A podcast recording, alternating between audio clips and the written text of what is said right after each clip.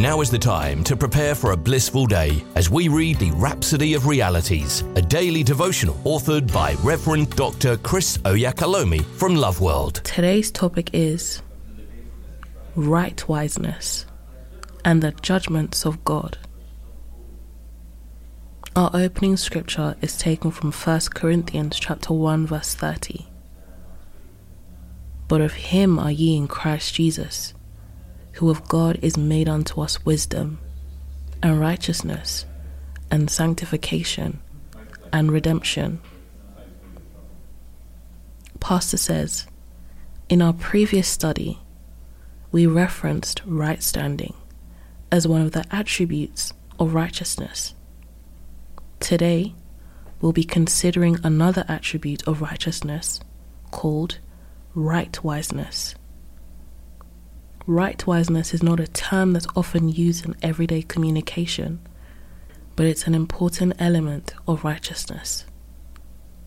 Right wise means to be rightward or towards the right.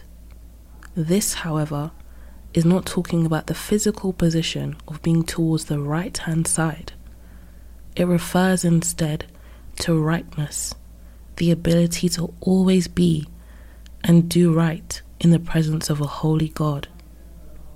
Remember, righteousness is God's nature, his character, ability, and attribute of being right and perfect.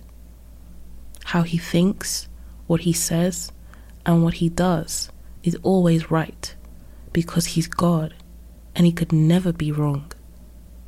This quality of the rightness of God is captured in the Old English term right wiseness.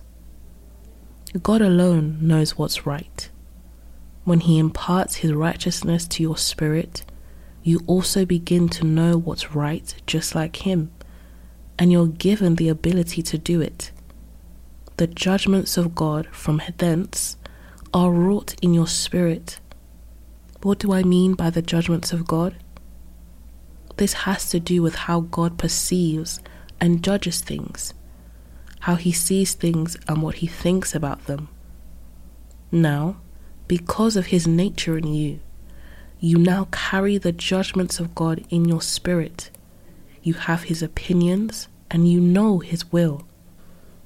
The prophet Isaiah, speaking about the Christ, said, He shall not judge after the sight of his own eyes neither reprove after the hearing of his ears, but with righteousness shall he judge the poor, and reprove with equity for the meek of the earth.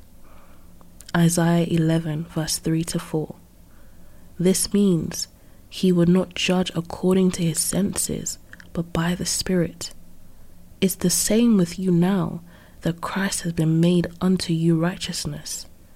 His right wiseness and his judgments are in your spirit. You judge by the Spirit. Hallelujah. Say this confession with me.